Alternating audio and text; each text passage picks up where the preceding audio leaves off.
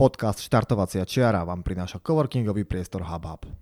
HubHub je pre nás ideálne miesto pre natáčanie, pretože vieme využiť ich komfortnú zasadačku, pozvať našich hostí, v kľude sa s nimi porozprávať a stráviť čas v príjemných priestoroch.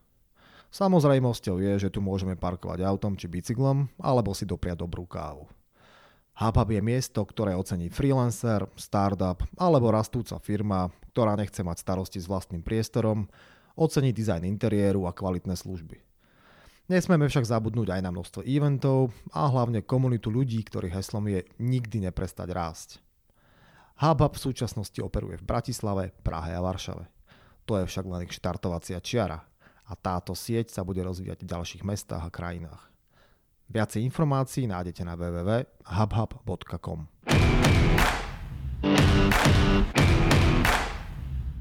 Ak hľadáte dovolenkovú destináciu na Slovensku, máme pre vás tip. V lone prírody šťavnických vrchov, nedaleko Banskej šťavnice je ukrytý moderný a štýlovo zariadený Antošíkov majer. Je to ideálne miesto pre rodinný pobyt, relax v prírode alebo aktívne zážitky pre turistov, bežcov či cyklistov. Strávte svoj čas na mieste, kde na vás príroda šepká tisícom hlasov. Viac informácií a online rezervácie nájdete na www.antošíkovmajer.sk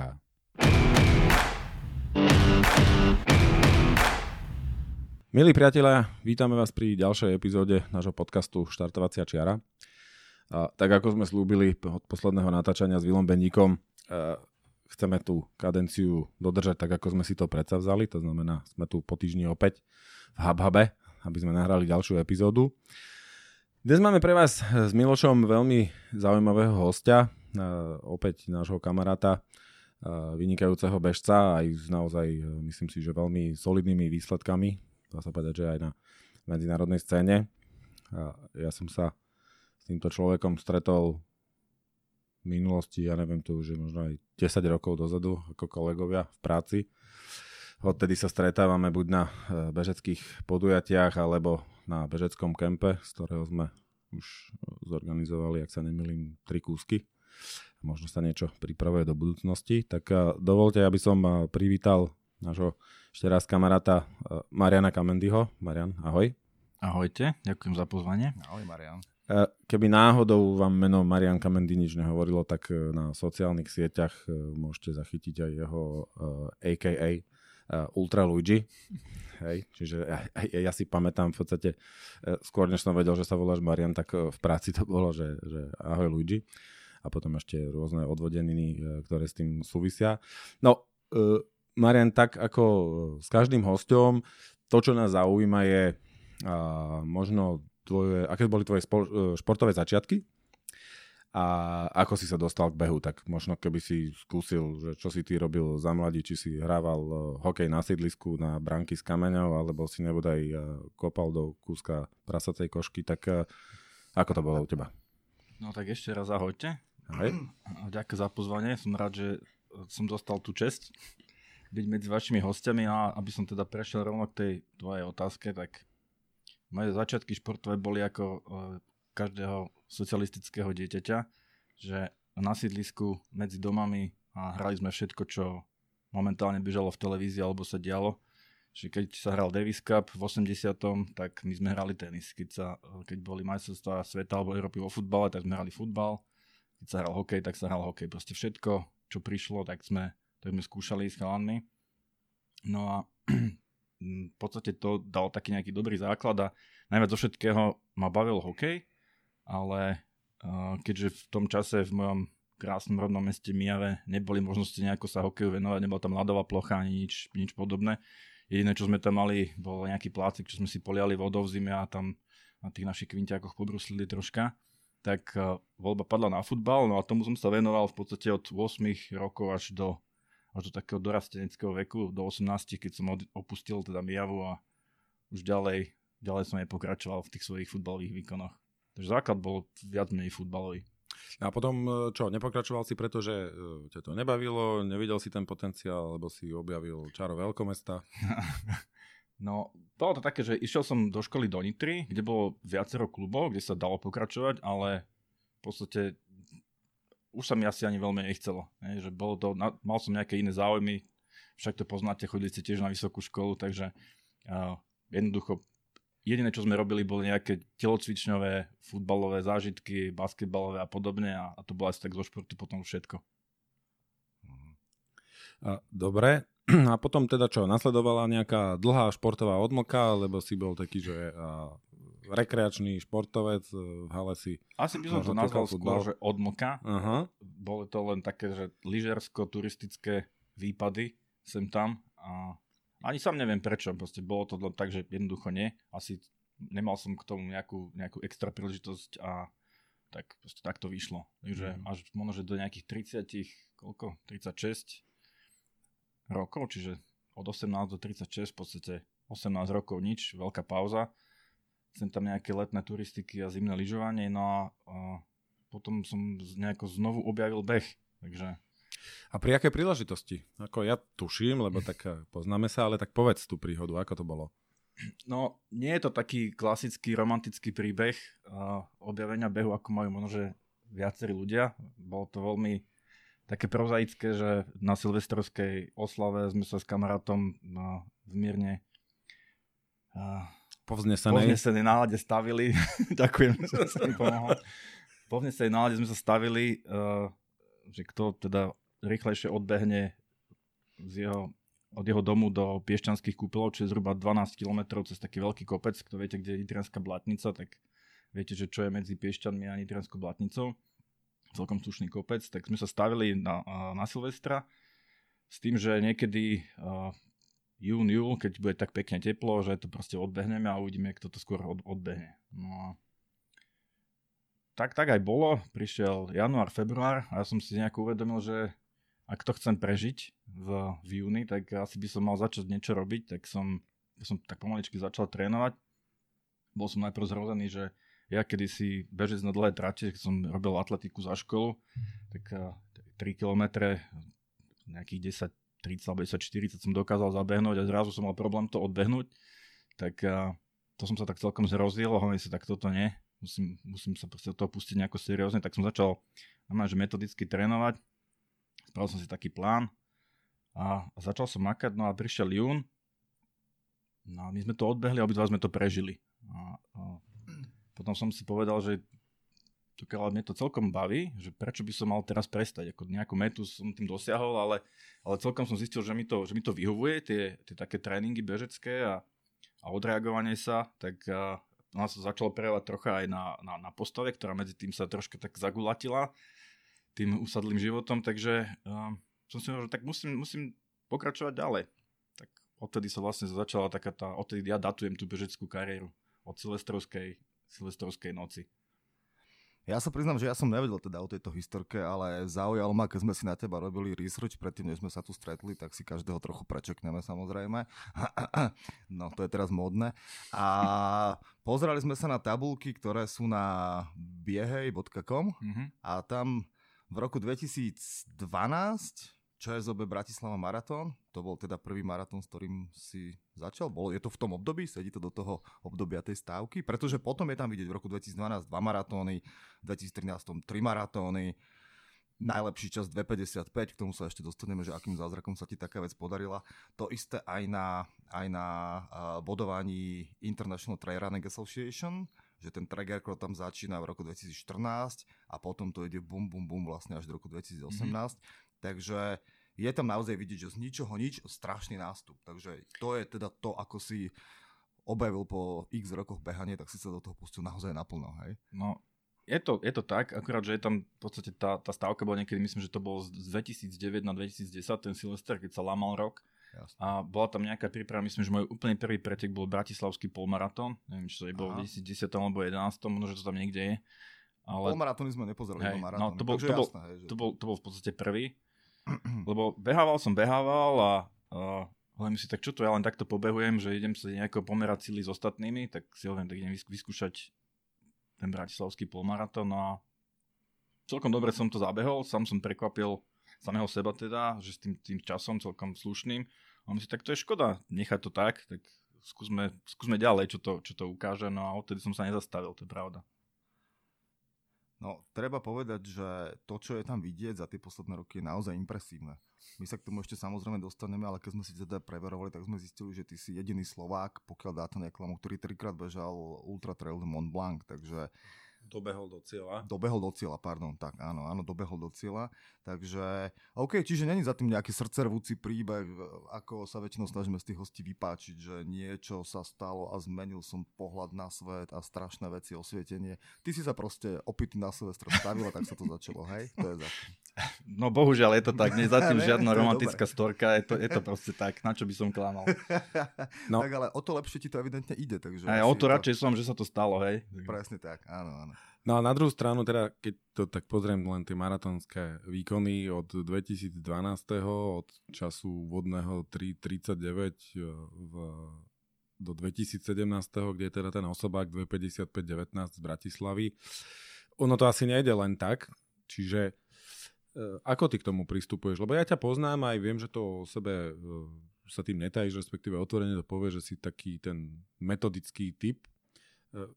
Ako sa to prejavuje? Riešiš techniku behu, analýzu tých tréningov, poťažmo stravu, keby sme sa o tomto mohli trošku no, rozprávať. Je, je pravda, že asi sa, asi sa vo mne kombinujú také dve veci. Jednak je tá metodickosť a jednak ja sa považujem aj za relatívne takého že ctižiadostivého človeka, že ak chcem stále nejakým spôsobom napredovať, tak ja ako náhle dosiahnem niečo, nejakú metu, ktorú si poviem, že by som mohol, tak hneď sa pozerám na to, že čo by som urobil ďalšie, aby som sa, aby som sa nejako posunul ďalej.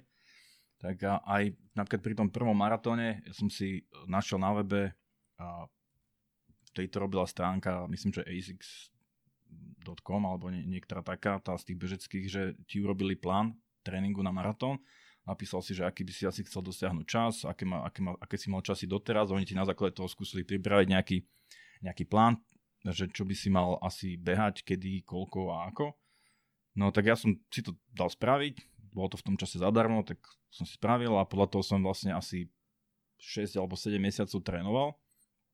A na základe toho som odbehol ten prvý maratón a vlastne to mi dalo nejaký taký základ, že to, toho metodického tréningu, odbehol som ten maratón prvý a tie ďalšie som sa snažil tie časy zlepšovať a pozeral som sa vždy na to, že čo by som mohol urobiť ešte lepšie alebo inak, aby som ten čas zlepšil. Tak jasné, že uh, jednak som sa snažil dočítať na webe alebo sa pýtať ostatných, že ako oni pristupujú k tréningu, snažil som sa odkúkať od tých ostatných bežcov, čo robia, troška ich tak sledovať, že a, ako to robia oni. A postupne som zapájal tie veci, ktoré som videl alebo ktoré som čítal do svojho tréningu a skúšal som, že čo mi sedí, čo sa prejaví nejako pozitívne na tom, na tom ako behám a a takto nejako postupom času som, som sa dopracoval vlastne tam, kde som teraz, hej, v tej metodike, takže tým by som to asi povedal, že tá metodika asi funguje u mňa takto. A uh, mal si to teda, dobre, z vlastnej hlavy, ob nejakým pozorovaním, niečo si naštudoval z internetu, využil si aj služby nejakého trénera alebo rady skúsenejších bežcov? Rady som využíval, skúsenejších bežcov. A, a, a v podstate myslel som si naivne, teraz to môžem povedať naivne, že, že to všetko zmaknem sám, že, uh, že proste stačí to nejaké to štúdium, odpozerávanie od ostatných a, a nejaký taký, taká vlastná tvorivosť, ale tento rok som prišiel na to, že uh, z vlastnej skúsenosti, že človek dosiahne nejakú, nejakú úroveň a potom je veľmi ťažké už vymyslieť niečo nové a, a posunúť sa nejako ďalej. A uh, musím povedať, že sa mi veľmi osvedčilo, že som začal spolupracovať na takej serióznejšej báze s trénerom, ktorý mi spravil tréningový plán, konzultoval som mnou veci, ktoré som robil, ktoré mi išli, ktoré mi neišli, potom sme spolu niečo, niečo zmenili, spolu niečo doladili a veľmi sa mi to páčilo a zistil som, že aj ten môj beh zase nabral nejakú novú dimenziu, takže uh, toto je ďalší taký nejaký prvok, ktorý som zapojil do toho, aby som toto tréningu, aby som sa posunul niekde ďalej. Ty si jeden z málo ľudí, ktorých poznáme, ktorý sa naraz venuje aj cestnému behu, teda maratónu. Najlepší maratónsky čas máš pod 3 hodiny, čiže to je veľmi impresívne. A zároveň sa intenzívne venuješ tomu horskému behu. Dá sa trénovať na, obe, tie, na oba tieto typy behov ako keby jedným štýlom, alebo máš to nejako rozdelené? Ako funguje tvoj tréning počas, počas roka? Ja, ja si myslím, že sa to dá a dá sa, oni, sa, oni sa vlastne podľa mňa vzájomne doplňajú tie tréningy ten maratónsky tréning je špecifický tým, že uh, je taký intenzívnejší, je tam, je tam viacej intervalových tréningov a, a zase na, na tie trailové behy. Ja to beriem ako keby tak, že si to dávam za odmenu, že sa prebehnúť do lesa, uh, je tam proste pekné prostredie, človek si tam oddychne. Ale aj tam sa venujem proste nejakým, nejakým tréningom, nejakým, nejakým špecifickým činnostiam, ktoré chcem, ktoré chcem natrénovať, ale je, je to ako keby, hovorím si, že to je za odmenu uh, potom, potom nejakom asfaltovom tréningu. Ale funguje to tak, že vždy sa snažím pripraviť na nejaký najbližší pretek, ktorý mám. Takže keď mám najbližší tréning, uh, pardon, keď mám najbližší pretek uh, maratón, nejaký cestný, tak jasné, že ten tréning sa skladá viacej z takých behov po asfalte, po rovine a intervalových tréningov, tempových behov a, a podobne. A zase keď viem, že sa chystám povedzme na UTMB, tak viacej sa ťahám do hôr, do, behať kopce a, a podobne. Hej. Čiže, čiže asi tak. A ja predpokladám, že aj, aj tie behy máš nejakým spôsobom systematicky naplánované, že to proste nie je tak, že ad hoc, že teraz som si niečo zabehol, tak pozriem, čo by som mohol bežať o mesiac. Hej, postupom času som k tomu dopracoval, že najprv som si myslel, že však budem iba behať a nejako to, nejako to samo príde, ale postupom času som sa dopracoval k tomu, že každý, každý ten tréning, ktorý som išiel robiť, som si povedal, že mal by mať nejaký cieľ, mal, mal, by, mal by smerovať k niečomu. Tak uh, mám to teraz štrukturované v podstate v rámci týždňa nejakým spôsobom tak, že behám jeden, jeden taký tréning rýchlejší, či už keď sa chystám na maratón, tak je to intervalový alebo tempový beh, ale zvyšné sú skôr ľahšie alebo na, na rozvoj vytrvalosti a potom keď tu trénujem na nejaké tie trailové preteky, tak zase sú tam výbehy do kopca, ktoré prekladám dlhšími behmi v lese a podobne. Takže asi takto to štruktúrujem. Všimol som si minule, že, že si zdieľal článok, ktorý uh, vyzdvihoval pozitíva oddychu, mm-hmm. ak, si do, ak si dobre spomínam. A komentoval to nejakým takým štýlom, že, že mnoho ľudí, ktorí, ktorí behajú, tak v podstate snažia sa čo najviac, ako keby čo najsilnejšie, čo najrychlejšie a podceňujú túto stránku. Je, že je to väčšinou o tom, že na tej strave chcem mať čo najlepší čas, aby všetci ostatní pozerali. A ja keď ťa samozrejme sledujem na strave, tak vidím, že áno, že máš tam veľmi rýchle behy, ktoré sú prestriedané naozaj, vidím, že veľmi príjemnými tempami. A mm-hmm. toto ja napríklad o sebe viem, že ťažko sa mi ako keby donúcuje samého seba znižovať to, znižovať to tempo, pretože máš tú snahu stále čo najviac, čo najrychlejšie. Takže vieš nám povedať v nejakých pár bodoch, alebo teda nám, ľuďom, ktorí nás počúvajú, nejaké základné pravidlá, ktorými sa pri tom, pri tom behu riadi. Spomínal si klasiku, intervaly, tempové behy a tak ďalej. Ale máš nad tým nejakú základnú logiku, ako tvoj tréning vyzerá? Povedzme ten cestný, hej? Mám, mám takú logiku, uh, v podstate, ktorá, ktorá začína tým, že každú, každú moju sezónu začínam tým, že uh, dám sa otestovať na, ne, na, nejakej, na nejakej športovej klinike, aby som zistil, ako na to momentálne som, čo sa týka maximálnej tepovej frekvencie a kde mám v tomto momente aerobný prach, anaerobný prach a podľa toho si vlastne zvolím tempa na, na najbližšie obdobie, podľa, podľa ktorých chcem trénovať a vždy začínam každú sezónu tým, že, že budovanie základu. Čiže sú to skôr dlhšie behy v pomalom tempe na nízkych, na nízkych tepoch a toto trvá možno, že mesiac, 6 týždňov a na, to, s tým si vlastne vybudujem, snažím sa vybudovať aerobný základ na, na celú sezónu z toho potom vlastne žijem zvyšok roka. A obyčajne potom uh, nasledujú už nejaké preteky, uh, na ktoré sa snažím nejako systematicky pripraviť. Väčšinou začínam nejakým cestným maratónom každý rok. Takže uh, snažím sa najprv pripraviť na ten, to mi zase dá nejaký taký rýchlostný základ na zvyšok sezóny a potom si to, sa to snažím už len udržovať na, na, na každý ďalší pretek v rámci roka. Čiže prvé 4 mesiace sú väčšinou venované tomu, že vybudovanie základu, nejaká rýchlostná nadstavba a potom, potom už len doľaďovanie na, na, na špecifické preteky počas roka. A teraz e, ja len na to nadviažem, lebo viem to aj z tvojho rozprávania, v zásade keď sa pozriem do tých bežeckých tabuliek, tak tu si mal medzi 14. a 17. rokom, teda 2014. a 2017. nejakú prestávku a potom prišiel ten osobák a zrovna ten test bol, mal byť nejakým impulzom. Je to tak? Je to tak. Ty si to dobre pamätáš. lepšie možno, že ako ja. v 2014 som bežal v podstate dovtedy akože môj posledný maratón, to bolo myslím v Rajci ak sa dobre pamätám. Dobre sa pamätáš. A bolo to, bolo to neskutočná tortúra, lebo uh, v tom čase som experimentoval troška so stravou a, a uh, bol som v takom režime, ktorý očividne mi vôbec nesadol, takže bol som na tom počas toho preteku energeticky veľmi zle. A navyše bola ukrutná horúčava, takže skončil to tým, že ja som ledva dokračal ten, ten maratón, fakt, že bolo to, bolo to hrozné. A hovoril, si, hovoril som si, že toto mi nie je treba a ja proste kašlem na to.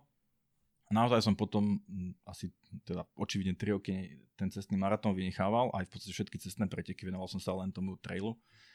A bol som na teste pred začiatkom sezóny 2017 a, a tak ma tam otestoval vtedy Viktor Bielik a, a sme sa bavili o tom, nejakých cieľov na ďalšiu sezónu, čo chcem behať a tak. A ja som teda mu tam povedal nejaké svoje cieľa, on hovorí, že no ale čo takto nejaký taký cestný beh vyskúšať? A že a nie, to ja nebehám. No, že ale mal by si, lebo že tam to vidím na, také, že na taký čas po 3 hodiny úplne v pohode. A ja som tomu nemohol nejak uveriť, lebo však pre mňa to sa to zdala taká dosť už nedosiahnutelná meta aj s tým, že roky pribúdajú, rýchlosť pomaly úda, takže som si hovoril, že toto už asi nie. No ale tak, tak mi to vrtalo v hlave a že či by som to predsa neskúsil, tak som si povedal, že to, že to aspoň, aspoň to vyskúšam a uvidíme. No tak podstate celý január, február som sa venoval zase nejakému arabnému základu a potom som začal búchať tie tempové behy a intervaly a už v nich som videl, že celkom to dobre vyzerá, že som nie ešte taký pomalý a do starého železa, ako som si myslel, no tak tak som skúsil ten maratón v Bratislave a už keď som bežal tam v stade Janka Kráľa a mal som nejaké 2,5 km do cieľa, tak som videl, že a cítil som sa proste ako keby som odbehol 10 km a nie 38. Tak uh, už som vedel, že je dobré a som mal z toho fakt taký dobrý pocit, že, že sa to podarilo. Že vôbec nelutujem, že som sa vrátil k tomu maratónu, ale našiel som takú novú, novú motiváciu, že že uh, snažím sa teraz, už ani nehovorím, že vylepšiť ten osobák, to neviem, čo sa mi ešte podarí, možno keby sa, keby sa uh, okolnosti nejaké dobre spojili, tak asi hej, ale uh, teraz sa vlastne snažím len vždy to zabehnúť po tie 3 hodiny a darí sa mi to a vždy sa z toho teším, že to tak ešte stále je. A ty si to dokázal aj na, v tomto roku na bostonskom maratóne, v mimoriadne teda nepriaznivom počasí, kde mnoho favoritov pohorelo keď aj v porovnaní s víťazom ten čas, keď sa nám pozerám, tak ako vôbec nevyzerá tak zle. No, ten bostonský maratón, akože on je to asi sen uh, každého maratónca, ísť si raz zabehnúť tento, tento najstarší maratón na svete. Mne sa to podarilo a um, predstavol som si úprimne, že teda tie podmienky budú oveľa lepšie, ako boli v tom čase, ale zase ten zážitok stal za to vo vetre, ktorý mal možno 60-70 km za hodinu a v, v neustálom daždi. A nikdy na to nezabudnem a ten čas ma prekvapil sám, aj mňa samého, lebo som nečakal, že v takom počasí sa to proste bude dať zabehnúť po 3 hodiny v mojom prípade. Ale, ale tak podarilo sa. Už to navždy bude zapísané tam v tých tabulkách, tak tiež sa z toho teším. Áno, ty si sa kvalifikovala a dostal sa na niekoľko behov, na ktoré sa mnoho z nás chce kvalifikovať a dostať, takže v tomto ťa zabehnúť po 3 hodiny bostonský maratón ešte v takom počasí, to je, hej, to ostane v tých tabulkách, mm. tabulkách zapísané. Ale predsa len sa opýtam, že uh, povedal si, že ten posledný, ten rajecký bol veľmi ťažký kvôli tomu, lebo si nejakým spôsobom experimentoval so stravou, mm-hmm. potom si si dal tú pauzu, potom teda si bol na tom, na tom nejakom funkčnom teste, ktorý ťa presvedčil, že má to zmysel. Ale ja si pamätám, že aj vtedy si nejakým spôsobom zmenil stravu, dal si sa na nejaký spôsob mm-hmm. stravovania, ktorý si podľa mňa aj, aj tak si to okomentoval na tej, na, tej, na tej svojej stránke, že s úsmevom dobieham do cieľa pod troma hodinami a vďačím za to nielen tréningu, ale aj ako keby nejaké zmene stravy. Čiže mm-hmm. vieš nám povedať, ako, aký je tvoj preferovaný prístup k stravovaniu, lebo mm-hmm. každý má iný názor, tak Hej. ty máš tú prax, tak povedz nám. No, skúsim, aj keď zistil som na, na sociálnych sieťach, že toto je popri náboženstve a sexe jedna z naj... sa na to najcitlivé, hej, najcitlivejších tém, Ale aké, aké existujú. Nemá, nemáš tu oponentov. a, v tom, v tom rajci to bolo o tom, že možno, že sa vrátim k tomu, čo som spomínal, že vždy sa snažím niečo nové doniesť do toho tréningu alebo do tej prípravy bežeckej, že čo by ma posunulo ďalej. A v tom čase, tiež som si hovoril, som sledoval tých ostatných bežcov a, a um, zdalo sa mi, že tá moja strava nie je úplne taká, aká by, aká by mala byť vzhľadom na to, čo som, čo som chcel dosiahnuť, tak som pozeral po ostatných, že čo asi robia ohľadne tej stravy. A v tom čase som sa teda pokusil uh, prejsť hlavne na, na ovocie a zeleninu a, a, a minimum mesa a podobne. No ale vôbec sa mi to teda neosvedčilo, nielen na tom preteku, ale aj celkovo mi to proste cítil som sa úplne bez energie. A potom som teda skúšal nejaké ďalšie, ďalšie spôsoby, ako to ako s tou stravou sa dostať na taký, do, do takého stavu, ktorý by mi vyhovoval. No a prišiel som na to, že v podstate tá nízkosacharidová strava je niečo, čo mi jednak vyhovuje v bežnom živote a jednak aj z pohľadu tých behov, ktoré som, ktoré som sa snažil behať, to znamená dlhé, dlhé ultrabehy, mi vyhovala v tom zmysle, že som naučil to, to moje telo, aby proste išlo viacej na tuky, aby spalovalo tuky pri tých výkonoch a nie, nie cukry. A, a aj, aj pri, tom, pri tom osobáku na tom maratóne to bolo o tom, že ja som ho v podstate zabehol bez jediného gelu a mal som akurát v ruke flašu, kde som mal trocha sacharidového nápoja. S týmto som to vlastne celé odbehol bez akýchkoľvek problémov, s úsmevom na tvári, nemal som žiadnu krízu bol som z toho úplne hotový sám, lebo som to nečakal, ale bolo to tak. Pre istotu som mal dva gely so sebou, ale som ich nepoužil, takže uh, to, to, táto strava sa mi osvedčila jednak aj na tom maratóne a potom už ani nehovorím o, o tých dlhších behoch, kde to je, kde to je o tom, že tie, tie, tie gely a tie, tú, tú sladkú stravu proste po, po x hodinách už človek do seba nedokáže dostať a tam už prichádza na rad proste niečo iné. Uh-huh. V tom čase teda si, ak si dobre pamätám, tak ty si išiel na tej metóde Phila Maffeltona. Uh-huh. Čiže pre tých, ktorí nepoznajú, tak teda to je metóda, ktorá preferuje preferuje tuky pred sacharidmi, keď to zjednodušíme. Vieš nám bližšie nejak trošku k tomuto niečo povedať? Aj, ako najlepšie asi je, keby si o tom ľudia prečítali na, na jeho stránke Phila Mafetona, ale ide o to, že to je vlastne kombinácia jednak špecifického tréningu, ktorý sa zakladá na práve na budovaní toho aerobného základu. Väčšina tréningov by mala byť na, na veľmi nízkych tepoch, on má to takú svoju formulku, že 180 minus vek toho človeka. Ja som musím priznať, že teda z začiatku som to behal presne podľa tejto formulky, ale potom som zistil, že aj na základe tých, tých výkonnostných alebo funkčných testov, testov že uh, v podstate ja, ja, ten, ja ten prach, kedy uh, u, u seba spalujem tie tuky najlepšie a ten, ten tréning má najväčší zmysel je, je o pár tepov vyššie, ako je tá formulka 180 minus tepová frekvencia, takže ja som si to podľa tohto troška upravil, ale v podstate to funguje zatiaľ podľa mňa pre všetkých, že naozaj tá metóda kombinácie nízkotepového tréningu a prechodu na stravu, kde je, neviem, že je, že je úplne bez sacharidov, ale je proste o dosť menej ako bežná strava. A preferovanie tých tukov zdravých a, a bielkovín na, je, je oveľa vhodnejšia pre ľudí, ktorí takto športujú.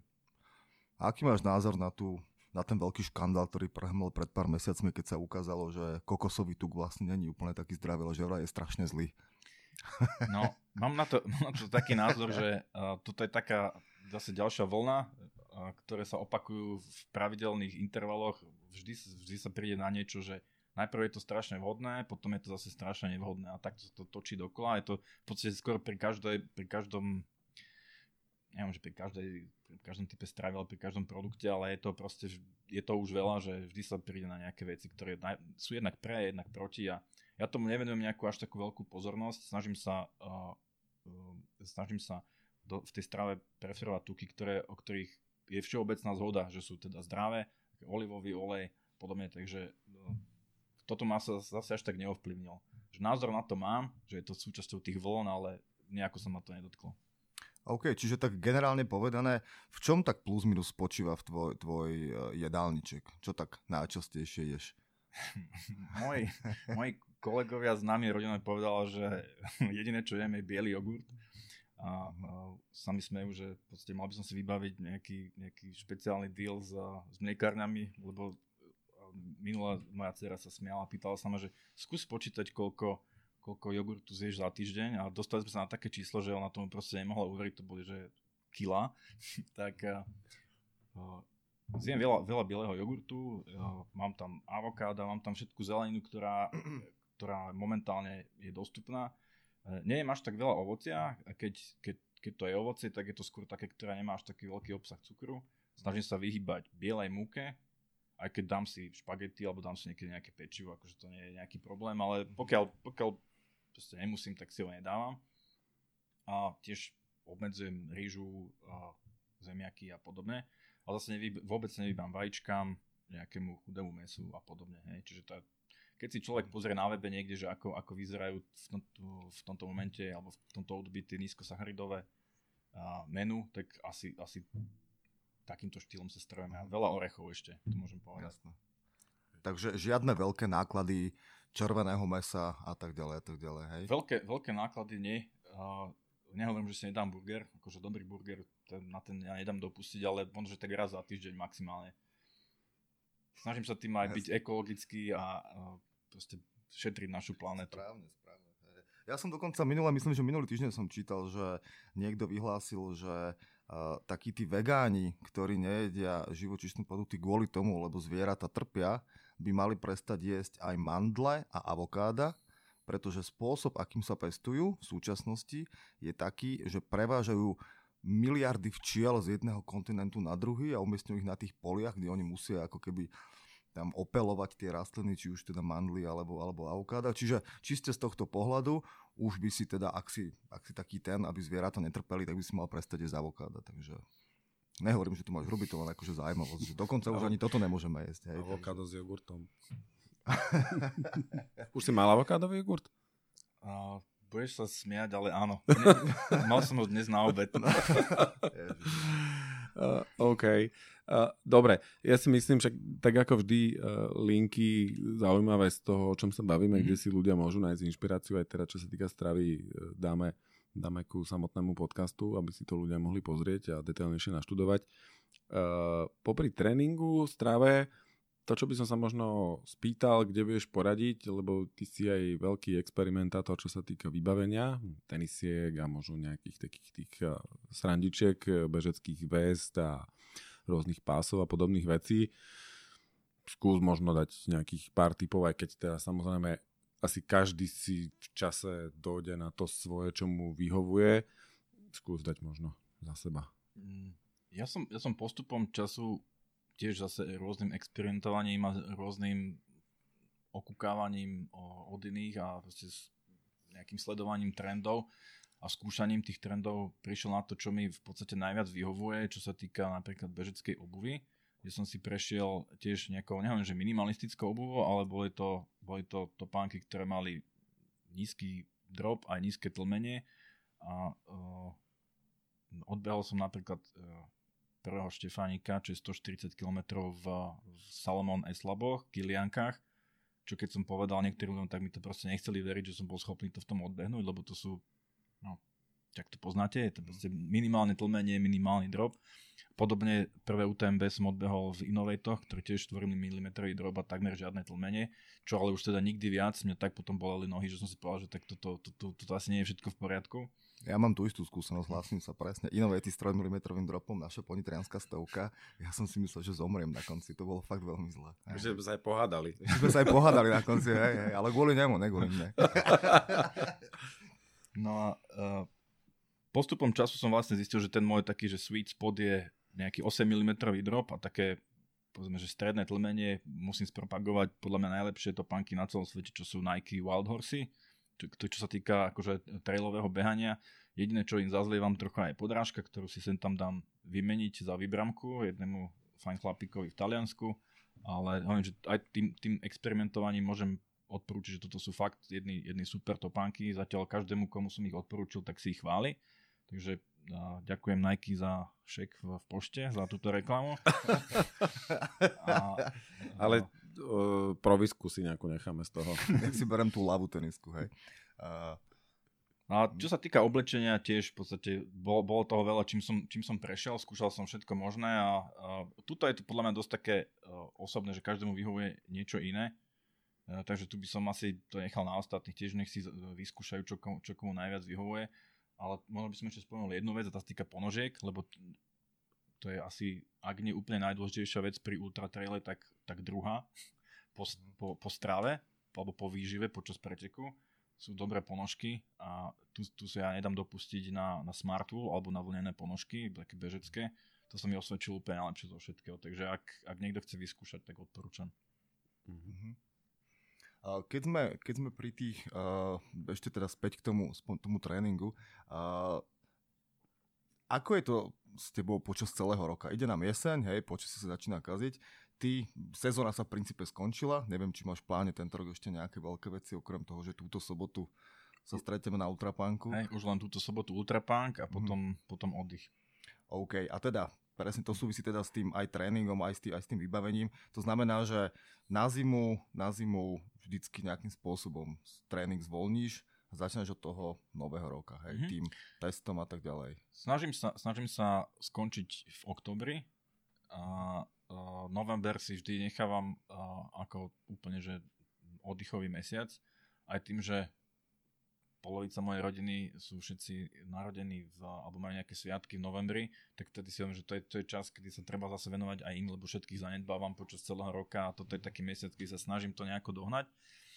Takže uh, november väčšinou trávim tým, že uh, nebehám skoro vôbec, a je to väčšinou nejaká turistika alebo, alebo nejaké, nejaké plávanie, alebo proste len vôbec nič, len také leňošenie.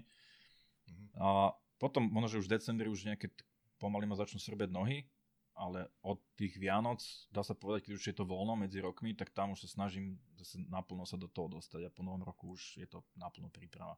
Ale ten mesiac si dávam fakt, že vždy, aby sa to telo oddychlo trocha. Ďalšia veľká oblasť, ktorá, ktorú, ktorá nás na tebe zaujíma, je práve to, že ty si sa zúčastnil mnohých pretekov, ktoré sú pre veľa ľudí snom, či už kvôli tomu, že sa na ne treba kvalifikovať, či už je to bostonský maratón, alebo, alebo Ultra du Mont Blanc, alebo nejaké iné. Uh, videl som teda, že trikrát si skončil UTMB, ten 171 km.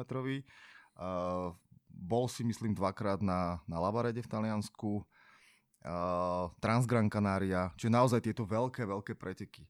Uh, dá sa povedať, ktorý z nich je pre teba ten najkrajší, najdôležitejší, alebo v čom sa líšia?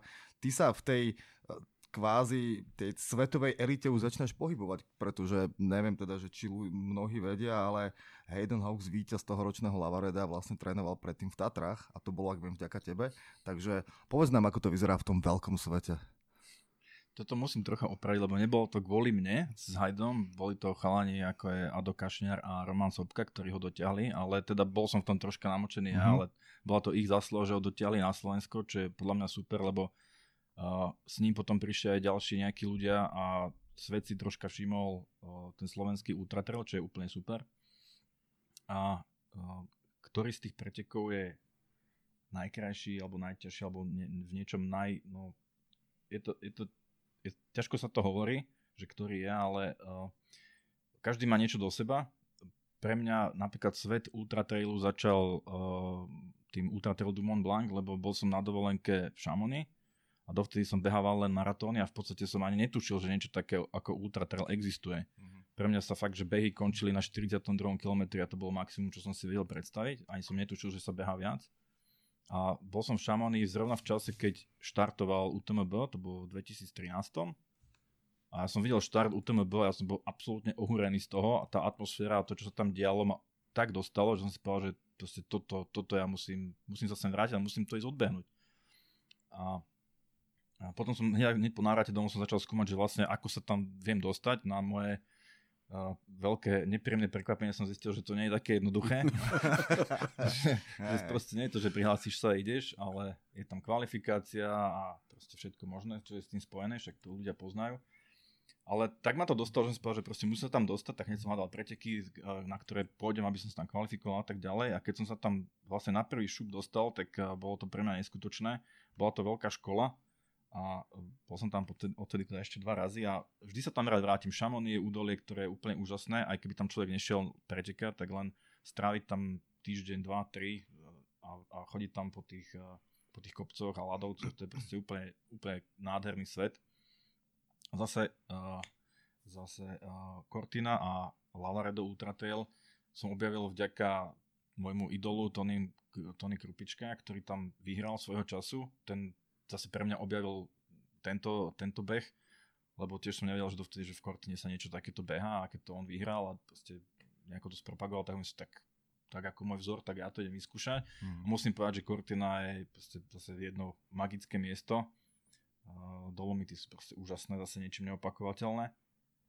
No a Boston to je ako ťažká klasika, aj keď Mm. prihlásil sa tam vlastne na poput manželky Zuzky, ktorá mi len tak povedala, že ty máš celkom dobrý čas, ten osobák, tak by si to mohol skúsiť sa tam prihlásiť, možno, že ťa zoberú. Tak, a, a zrazu to tam bolo, hej.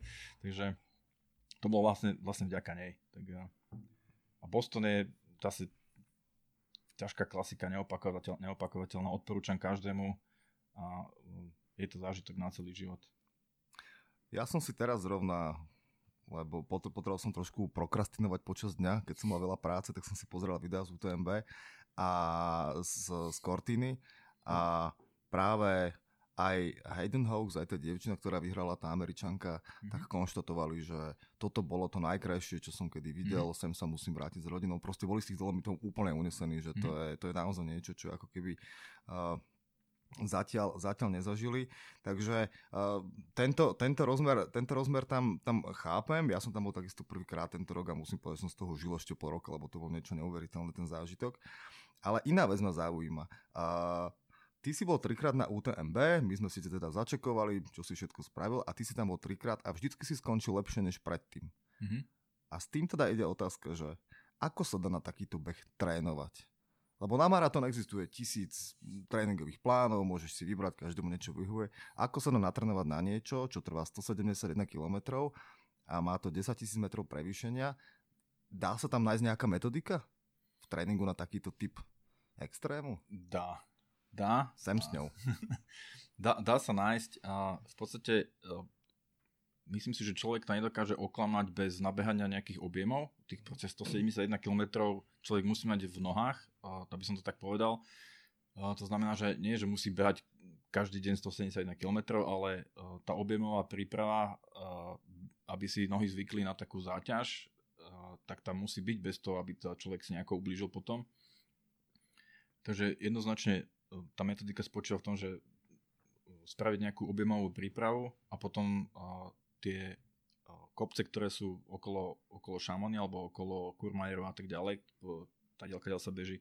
Trasa sú proste brutálne, dlhé, prúdke stúpania, takže kdekoľvek si človek vie nájsť takýto terén, ja som taký našiel túto kúsok od Bratislavy na Štuleku alebo proste podobne, tam, kde sa chodí zvyčajne lyžovať, tak tam sa dá aj pekne takéto, takéto výbehy uh, trénovať, alebo potom vo Vysokých Tatrách, ste niekde, kde viete nájsť nejaké 1500 metrové prevýšenie na, na niekoľkých kilometroch, tak nech sa páči a môžete to dávať hore dole, hore dole.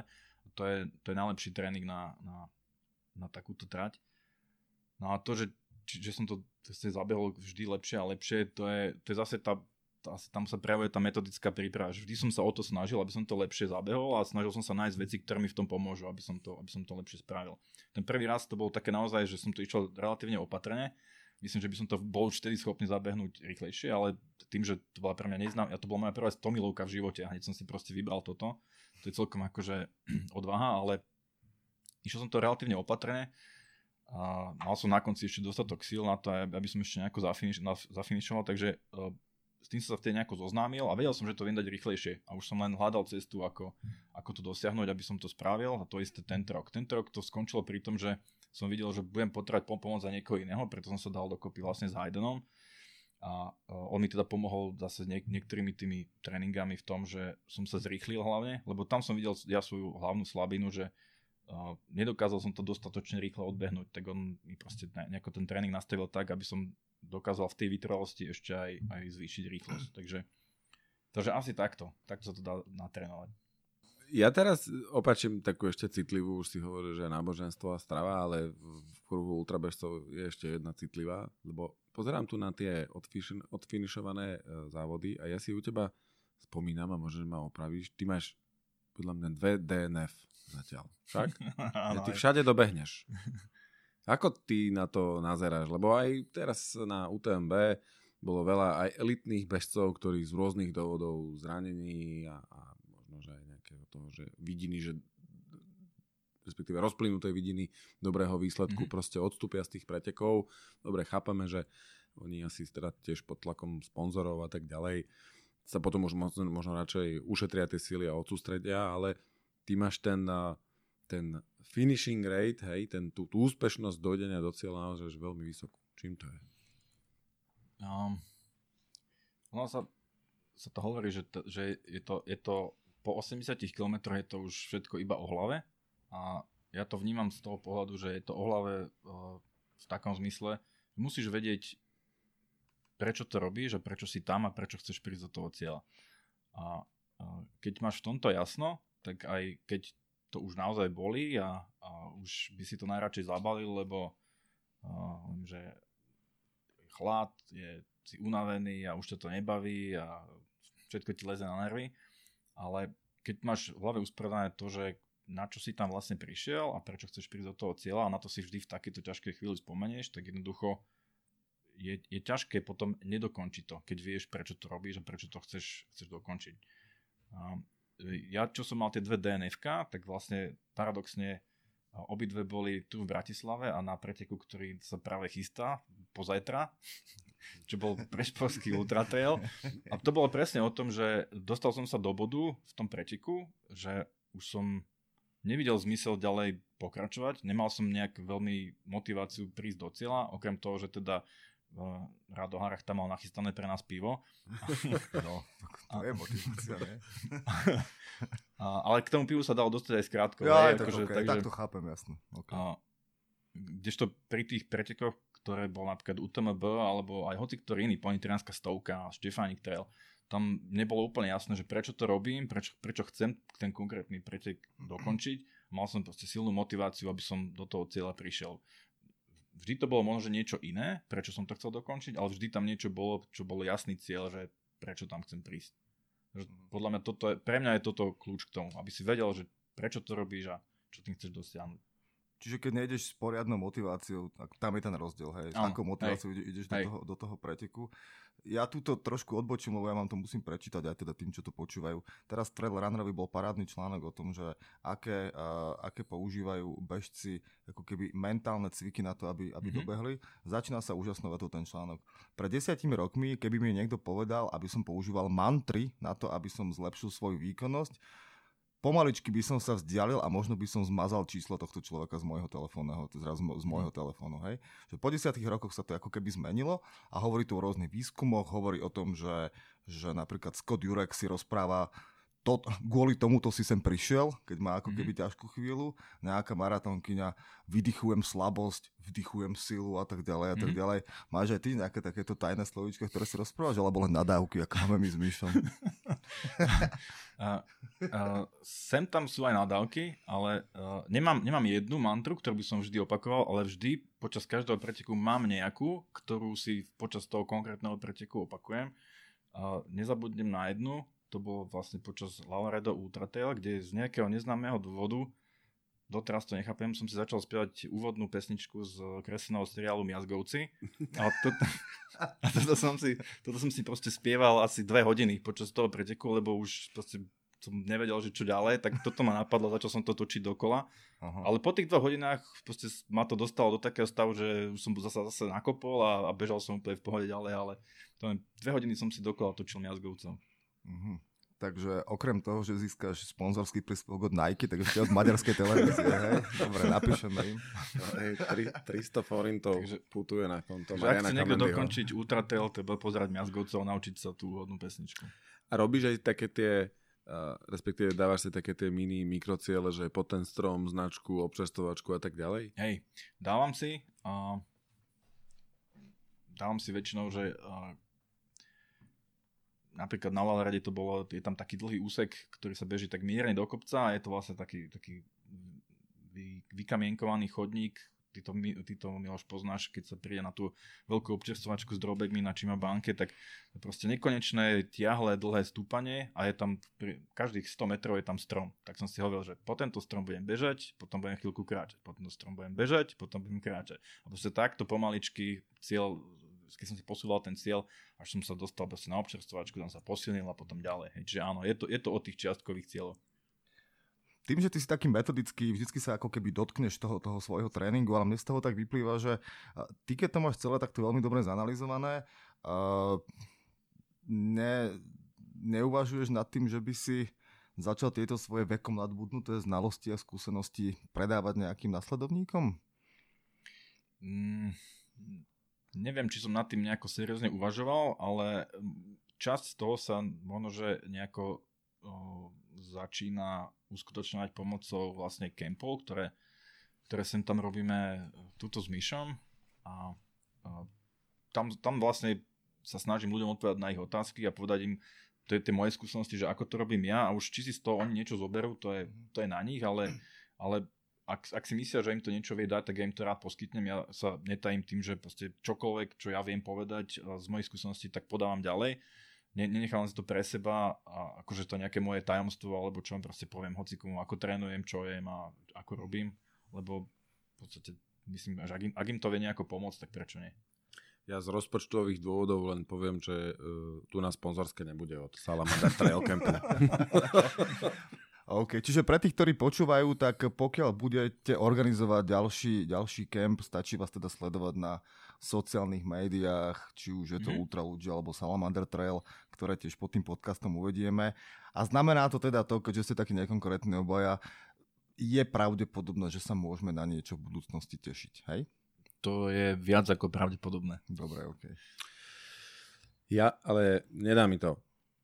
Nech nás hamba fackuje, lebo tu frajeríme, hej, že nejaké Lavaredo, UTMB a to najdôležitejšie sme nespomenuli. Mm-hmm. Štefanik Trail nepočul ešte ani raz. Raz, a... som spomenul som, no raz. ale áno, áno, jasné, jasné hej. A tu všelijaké kopce, ale skalnatú ani zárubu, záruby som nepočul, obľúbené. A ty to tak, ty to tak striedaš. Ty aj mm-hmm. beháš, aj pomáhaš Martinovi Urbaníkovi. Mm-hmm. Snažím sa. Snažíš sa. Snažím sa, e, robil som to v podstate tak, že jeden rok som, som bežal a jeden rok som bol dobrovoľník.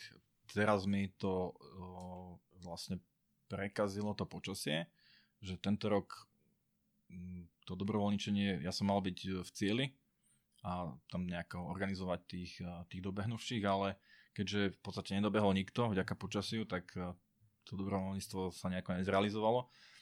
Ale striedam to teda, že každý, jeden rok bežím, jeden rok robím dobrovoľníka, čiže z toho vychádza, že budúci rok by som mal bežať. Takže budúci rok sa chystám to zase odbehnúť. Mám tam nejaké ciele, tak ja dúfam, že to podarí. Aj prezradíš? Nie, aby som to nezakrikol. ale, ale chcem určite zabehnúť lepší čas, ako, ako som zabehol doteraz. Takže to je... Uh, mali sme tu kopu smiešných tém teraz. Poďme ale na niečo aj také, také trochu vážnejšie. Posledne sme tu mali Vila, ktorý nám rozprával o svojich filmových projektoch a jeho teda zatiaľ asi najsilnejší kroky na hrane, ktorého si bol mhm. súčasťou. A s Vilom sme sa bavili o tom, aké to bolo z takej tej režisérskej, scenaristickej strany. Povedz nám ty ako priamy teda účastník toho celého. A aké to je zažiť takúto vec? Mm-hmm. No, zase je to jeden z tých zážitkov, ktoré ti zostanú na celý život. A asi jeden z najsilnejších, aké boli doteraz. Aj čo sa týka behu, aj možno, že samotného života. A mňa do toho teda doťahol Martin Urbaník, kamarát, s tým, že pôvodne ten, ten cieľ, ktorý sme tým sledovali, alebo s tým, s, tým, s tým, čo za mnou on prišiel, bolo oveľa menšieho rozsahu, ako to nakoniec vypálilo. Mali sme to pôvodne bežať len my dvaja, nakoniec sme bežali tri dvojice, uh, mal z toho byť taký akože komornejší film, nakoniec je to akože preparádny veľký dokument, ktorý proste robili štyri filmové štáby. Uh, takže začínalo to takým, takým niečím malým, ale som strašne rád, že som sa toho mohol, toho mohol zúčastniť. Uh, na, úplne najsilnejší zážitok z toho celého bol, bol Osvienčím, kde ja som predtým nikde nebol. Bolo to, bol to veľmi, veľmi musím povedať, že ťažký, je ťažká chvíľa pre mňa. S tým, že mm, ja som si, ja som dovtedy nepoznal ten príbeh Hrbu a Wetzlera a keď ma Martin nejako do toho zasvetil, že, že čoho sa to vlastne týka, ten beh, tak som si prečítal jednu z tých kníh, ktoré oni k tomu napísali. Tú knihu som mal problém dočítať, tam boli také veci, že som to proste nedával, lebo nechápal, ako ľudia môžu to urobiť druhým ľuďom. A nakoniec som to dočítal, aby som bol teda v obraze o celom tom príbehu No a potom sme išli pozrieť ten Osvienčím a nakoniec sme to odbehli a musím povedať, že ten beh sám o sebe bolo vyslobodenie z toho, z toho celého, že to bolo ako keby, nechcem to nejako zľahčať, lebo zabehnúť to nebolo vôbec ľahké, ale bola to v podstate najľahšia časť toho celého a bolo to niečo, čo naozaj na, nás potom nejak tak zase dostalo naspäť do, do reality z toho, z toho čo, sa tam, čo sme tam videli. Mhm. A tam spomínal v zásade aj, aj samotný Vilo, také tie, tie momenty, a tam možno boli nejaké slzy a následne potom teda v rámci vašej nejakej, neviem, či Whatsappovej, Viberovej skupiny, mm. nejaké spontánne reakcie, fotky s deťmi a tak ďalej, tak asi naozaj na tom, na tom niečo je. aj tie podmienky, teda, ktoré vás postretli, boli vtedy pomerne kruté, čo sa týka počasia. Myslím, že ste sa brodili v snehu a, a podobne. No, je to tak. V podstate sme mali autentické podmienky, ako mali, ako mali oni pri svojom uteku, keď vlastne keď sme tam vo štvrtok, nie v stredu, sme tam odchádzali do Polska, tak uh, tu v Bratislave a vlastne v, celom, v celej strednej Európe začala snehová búrka, čiže napadlo nejakých 15 cm snehu. To bolo v, v druhej polovici apríla. A uh, vlastne na tých najvyšších miestach, keď sme išli cez, cez Beskydy, tak tam bolo, tam bolo nadčlenky snehu. Hej? Takže museli sme, na niektorých miestach bol nafúkané až po kolena snehu, tak sme prešlapávali cestu, lebo však tam kto by tam čo robil, hej, v tomto čase. A, takže bolo to celkom náročné. No a potom, ale úplne, bolo to ale o niečo lepšie ako napríklad na Kisúciach blato. Kisúcké blato to nenávidím doteraz a to bolo proste naj, naj, najstrašnejšia vec. Jednak tým, že ako boli rozbité tie turistické chodníky a tie cesty, ktoré tam sú, tak akože pozdravím týmto lesy Slovenskej republiky a všetkých, ktorí sa to týka. A, ale mali sme aj zlé počasie, hej, ktoré to proste rozbahnilo takým spôsobom, že tie podmienky boli fakt náročné. Mm-hmm. A uh, spýtam sa predsa len aj na tvoju perspektívu, lebo myslím, že chodíš tiež na prezentácie toho filmu mm-hmm. v nejakých, nejakých rotáciách. Aké sú možno z tvojho pohľadu tie reakcie a tak ďalej? Bavili sme sa o tom aj s Vilom, možno mm-hmm. tvoja perspektíva. Snažím sa, pokiaľ mi to čas do, dovolí, sa zúčastňovať týchto, týchto premietaní toho filmu. Zatiaľ asi najsilnejšie bolo, keď sme boli v, v Karlovej vsi pre stredoškolákov premietať ten film a on, tie ich reakcie, ja som bol, ja som bol prekvapený z toho, ako pozitívne oni reagovali na ten film. My sme, to, my sme s nimi sa bavili uh, vlastne o pomoci druhým ľuďom. My ten film sa snažíme interpretovať tým spôsobom, že, že uh, je dôležité nezišne pomáhať ľuďom, ktorí sú, ktorí sú v núdzi a my sme sa tých uh, detí tam pýtali v tej Karolke, že či by oni pomohli pomohli ľuďom, ktorých proste nájdú uh, na ulici, očividne majú nejaký problém, či by, či by boli ochotní im pomôcť a veľa z nich sa úprimne priznalo, že by to asi, asi nedokázali, by to neurobili, ale aj tým filmom, aj tou debatou vlastne sme potom dospeli k tomu, že prečo je dôležité aspoň sa zastaviť, zistiť, čo tomu človeku je, či sa mu dá nejako pomôcť a tak ďalej. A, a to má pre mňa veľký význam, že uh, aspoň týmto spôsobom tá, tú novú generáciu nejako, nejako sa snažíme nastaviť na to, že treba si pomáhať. Jedna zaujímavá vec, ktorú tam Vilo spomínal, bola aj tá, že pri tom jeho cestovaní po Slovensku uh, s tým filmom vlastne zistili, že relatívne málo detí behá. Mm-hmm. Že podobnú tému sme tu kedysi načali aj s Jožom Pukalovičom, mm-hmm. ktorý sa na to pozeral ako keby tiež veľmi podobne že nevyrastá taká generácia, ako si ešte možno, že my tak nejak pamätáme, že my sme mm-hmm. na mhm. tom sídlisku sa stále niekde hýbali, mm-hmm. teraz sa prejdeš po sídlisku, je prázdne. Ty toto nejakým spôsobom vnímaš, aj povedzme na tej štruktúre tých bežcov, keďže po, po tých behoch chodíš, robíš dobrovoľníka, že vidíš, že ide niekto za nami starými pánmi, alebo, alebo sa, sa, to, sa to znižuje? No myslím, ako nájdu sa, nájdu sa decka, ktoré, ktoré behajú a ktoré športujú, ale rozhodne sa to nedá porovnať s tým, uh, a v akom rozsahu a v akom počte sme, sme športovali my, alebo tá staršia generácia. Ja to vidím na generácii mojej cery.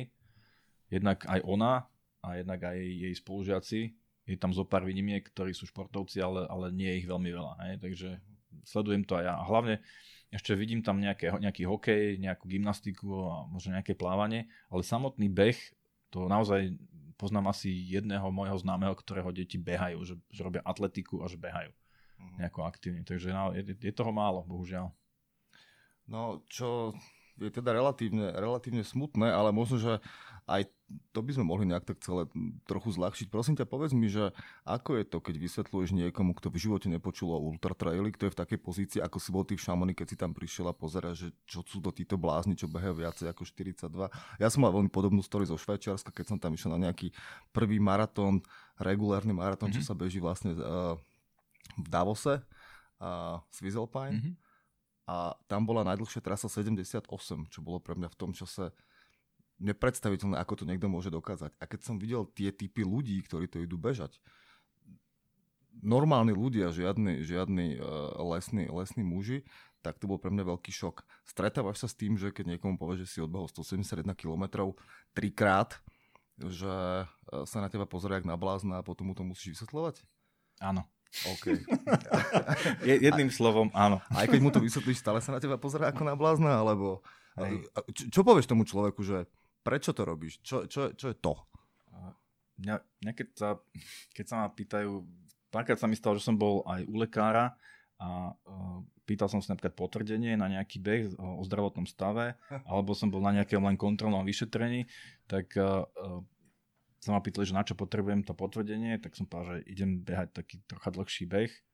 Dobre, idete na maratón, že je to troška dlhšie ako maratón. A som pýtal, no dobré, to sa behá aj niečo dlhšie ako maratón. že troška, hej. Koľko to je? To som povedal, že je to 170 km, tak Pani doktorka skoro spadla zo stoličky a povedala, že no to vám nemôžem dať. Choďte na psychiatriu, aj tam vám dajú papier. Tieto papiere vydávajú na psychiatriu. Takže áno, je to, je to pre veľa ľudí neuveriteľné. A prečo to robím? Ja poviem vždy, že preto, lebo ma to baví. To je, to je asi taká najjednoduchšia odpoveď. A, a to je to najdôležitejšie mm-hmm. po finále. Hej. Takže ja im odpoviem týmto, samozrejme potom sa pýtajú, no dobré, ale ako je to možné a tak ďalej, potom ideme do nejakých takých detailov, že ako sa to vlastne dá zabehnúť, tak sa im snažím vysvetliť, že nie je to tak, že sa postavím z gauča a idem zabehnúť 170 km, že za tým je nejaká, nejaký vývoj, nejaký tréning a niečo. A všetko to okolo, všetko okolo toho, čo sa deje. A potom, potom im to je už také, že aha, dobre, no tak OK, ale stále vidím v tých očiach, že si myslel, že pre Pomaly Boha, cúvajú od hej, teba že, ďalej, hej. Že čo, čo je toto za, za človeka? No a teraz to spojím. Ty si pred chvíľkou, keď sme sa pýtali na e, besedy, kroky, o hrane, e, kroky na hrane, spomenul to, že keď mám čas, teraz si to presne spomenul, že to nie je len tak e, mhm. postaviť mm-hmm. sa z gauča a bavili sme sa tu v nejakom tréningu doteraz. To znamená, že ty za týždeň nabeháš kvantum kilometrov. Ako to sklbíš s prácou, s rodinou. To nie je sranda, hej? a to zažíva každý z nás. Je to, je, to, je to vec eh, motivácie, to sme možno prebrali, že čo ťa za tým vedie. Druhá vec je čas a veci s tým súvisiace. Ako si to krásne premostil. Normálne, ty si talent. Oslý mostík. no, uh, nie, nie je to úplne jednoduché. Uh, tréning na, na takéto behy zaberie veľa času ja som svojho času, ešte tak odbočím, tak, tak krátko, svojho času som skúšal aj triatlon, lebo sa mi to páčilo a bolo to také mnohostranné, ale zistil som, že na to, aby som ja so, svoj, so svojou metodickosťou a so svojou stížadosťou dokázal všetky tri disciplíny odbehnúť tak, aby ja som bol spokojný, tak to by som musel byť profík a musel by som proste trénovať od rána do večera a to jednoducho to sa nedá. Takže nakoniec som ten triatlon nechal bokom, aj keď sa mi akože stále celkom páči. No takže zostal som len pri behu, na ktorý som si dokázal nejakým spôsobom nájsť čas. Sklbiť to môže byť problém a ja sa to snažím robiť tak, že uh, zase, keď si človek podľa mňa naplánuje ten čas a spraví si uh, z behu tú jednu zo svojich priorít životných, tak, tak sa to dá. Hej, neviem, že to mať, má, má to byť priorita číslo 1, ale medzi top 3 by sa to malo teda dostať, keď sa k tomu chce venovať. A vtedy sa to dá, že napríklad cestu do práce venujem tomu, že ju, že ju odbehnem ako tréning. Hej že teda ne, nebudem sedieť 25 minút v aute, možno, že budem bežať hodinu a pol, ale budem to mať v rámci tréningu a tým pádom to mám za ten deň, za ten deň vybavené. Hej? A dostal som sa do práce a urobil som si tréning. No a mám, mám to teraz o to jednoduchšie, že mám manželku, ktorá je tiež bežkyňa, takže ona má preto také, povedal by som, väčšie pochopenie ako, ako bežný smrteľník. Sama tiež beháva, takže snažíme sa to tak nejako sklbiť, aby sme aj boli spolu, aby sme si aj zatrénovali, čiže sem tam ideme aj spolu si zabehať a tak. Takže uh, podľa mňa dá sa to tým spôsobom, že si to, že si to dáš ako jednu z priorit životných a spravíš ten beh nejakou súčasťou svojho životného štýlu. Vtedy sa to určite dá. Uh-huh. Uh-huh. Keď spolu žijú dvaja bežci, je to jednoduchšie alebo je to zložitejšie v tomto smere? No. akože nemusíš to, hovoriť, nie, ak sa bojíš, takže nie, pohode. Nie, nie, nebojím sa, ale môže to, môže to byť rôzne, záleží to na tých ľuďoch, lebo ak Poznám aj prípady, kde vlastne tí dvaja sa, sa pretekajú, povedzme, že jeden sa snaží poraziť druhého a to niekedy nie je úplne najlepšie. My dvaja s manželkou zatiaľ, zatiaľ nám to proste ide. Dá sa, dá sa to sklbiť celkom, celkom dobre. Akorát by som vám nechcel dopriať ten zážitok, keď sa obidva vyzujeme po ultra pretekoch doma. To akože, to je, to je zážitok, ktorý ne, nepajem nikomu. Takže je to, je to vlastne dvojnásobok, ako keď ty prídeš domov, hej, tak ty si to vynásob aspoň dvomi. Ďakujem. A, a Zuzka ti robila v podstate support tento rok na UTMB však. Mal si Hej, ako... bola, robila mi support spolu s Romanom Sobkom mm. a bolo to, bolo to úplne skvelé. Myslím, že majú veľkú zásluhu na tom, že teda sa mi podarilo zase ten čas nejakým spôsobom posunúť o niečo nižšie tie 3 minúty tam ešte. trošku. Hej. Na záver trošku ten finish. No, toho som sa zdrhal, som si dával high five s divákmi, no tak uh, Dobre, no končí sa nám sezóna, v podstate teda teraz v sobotu uh, bude posledná, posledná taká, taká aktivita. Potom si teda dáš ten svoj zimný, zimný oddych, mm-hmm. na začiatku roka sa necháš zase otestovať a mm-hmm. začne sa nová sezóna. Máš nejaký plán, ktorý je verejný, ktorý nemusí byť teda samozrejme tajný, kam by si sa ten rok chceli pozrieť, kde si povedzme ešte nebol? Alebo pôjdeš štvrtýkrát na UTMB a máš už niečo v pláne? Mám už naplánovaný prvý polrok, tej sezóny, mm. tak zhruba dá sa povedať, že čo by som asi chcel. Rovno, rovno hovorím, že štvrtýkrát na UTMB sa pozrieť nepôjdem, dám šancu iným, nech sa tam idú pozrieť oni, nechcem im kaziť šance pri, pri losovaní, takže ani sa nebudem hlásiť, Miloš už sa teší. A, ale ten, ten hlavný cieľ na prvý pol rok budúceho roka je vlastne zabehnúť Štefánik Trail. V lepšom čase, ako som mal doteraz, mám aj nejaký, nejaký taký cieľ, že aký by ten čas mohol byť, ale ten, ten uvidíme, že podľa toho, že ako sa budem cítiť pár dní predtým a ako vlastne v ten deň to bude vyzerať, takže to chce sa ešte uvidí. Mm-hmm. Ale uh, možno by som povedal ešte to, že tento rok som v podstate nebežal asi žiadne slovenské preteky, ak vynechám maratóny, čo, tá, teda maratón košický.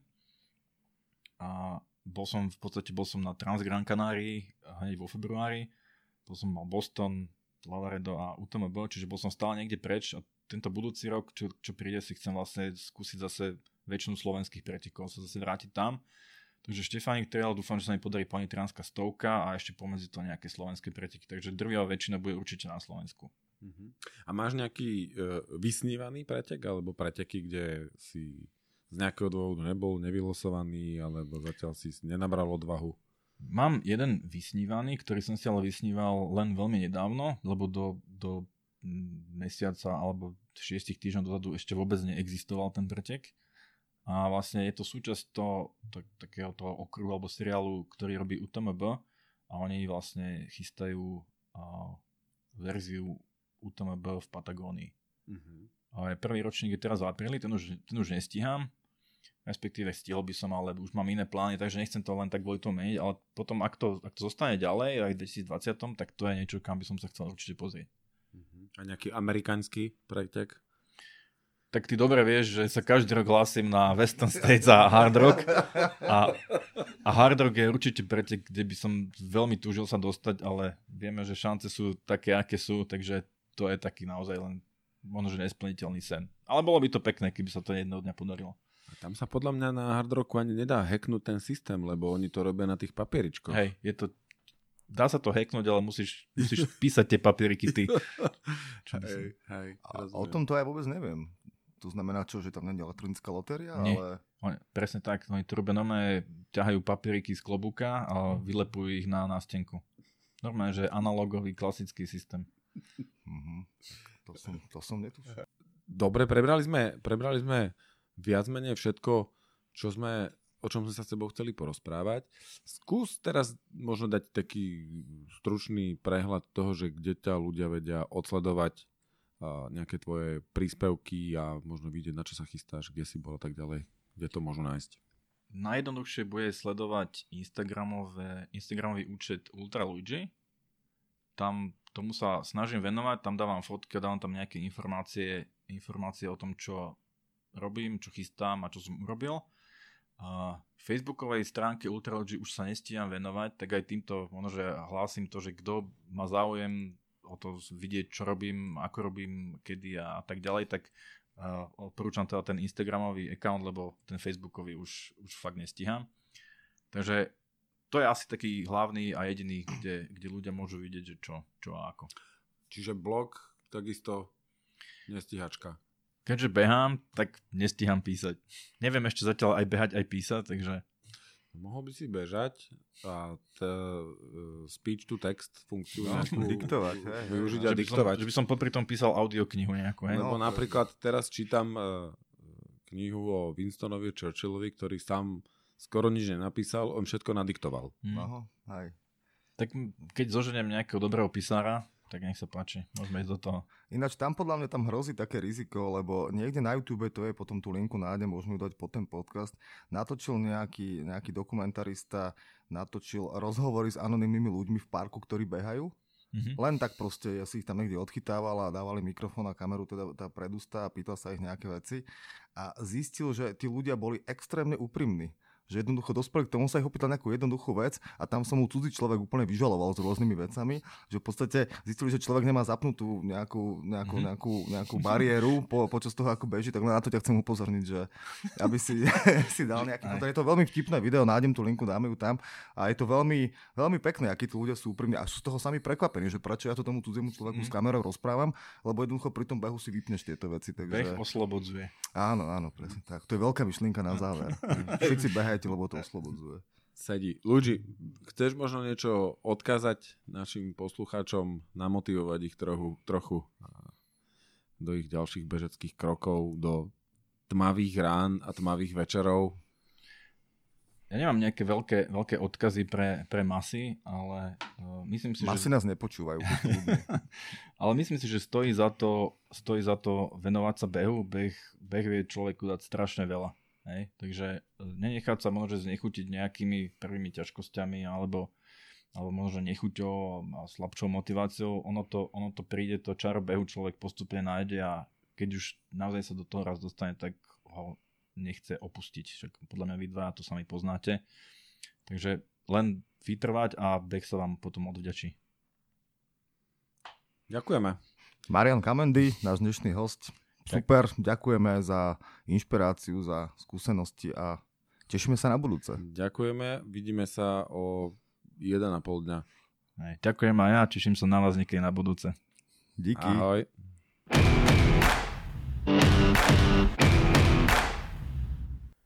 Počúvali ste podcast Štartovacia čiara, v ktorom vám Miloš a Mišo prinášajú inšpiratívne príbehy zaujímavých osobností. Všetky dôležité informácie nájdete na našom webe www.štartovaciačiara.sk, kde sa môžete prihlásiť ku odberu podcastu, aby ste nezmeškali ďalšiu epizódu. Ak máte námety k nášmu podcastu, návrhy na inšpiratívny príbeh či osobnosť, dajte nám o tom vedieť. Vaše maily môžete posielať na adresu podcast zavináč štartovaciačiara.sk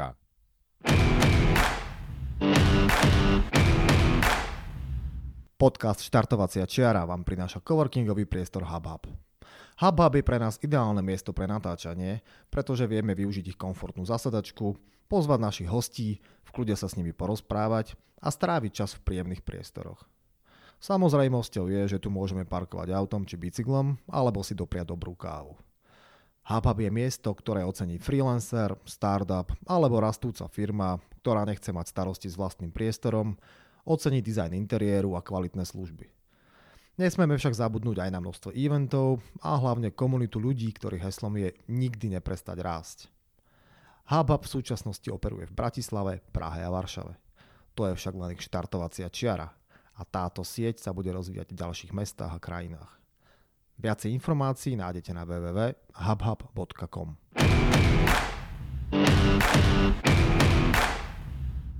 Ak hľadáte dovolenkovú destináciu na Slovensku, máme pre vás tip.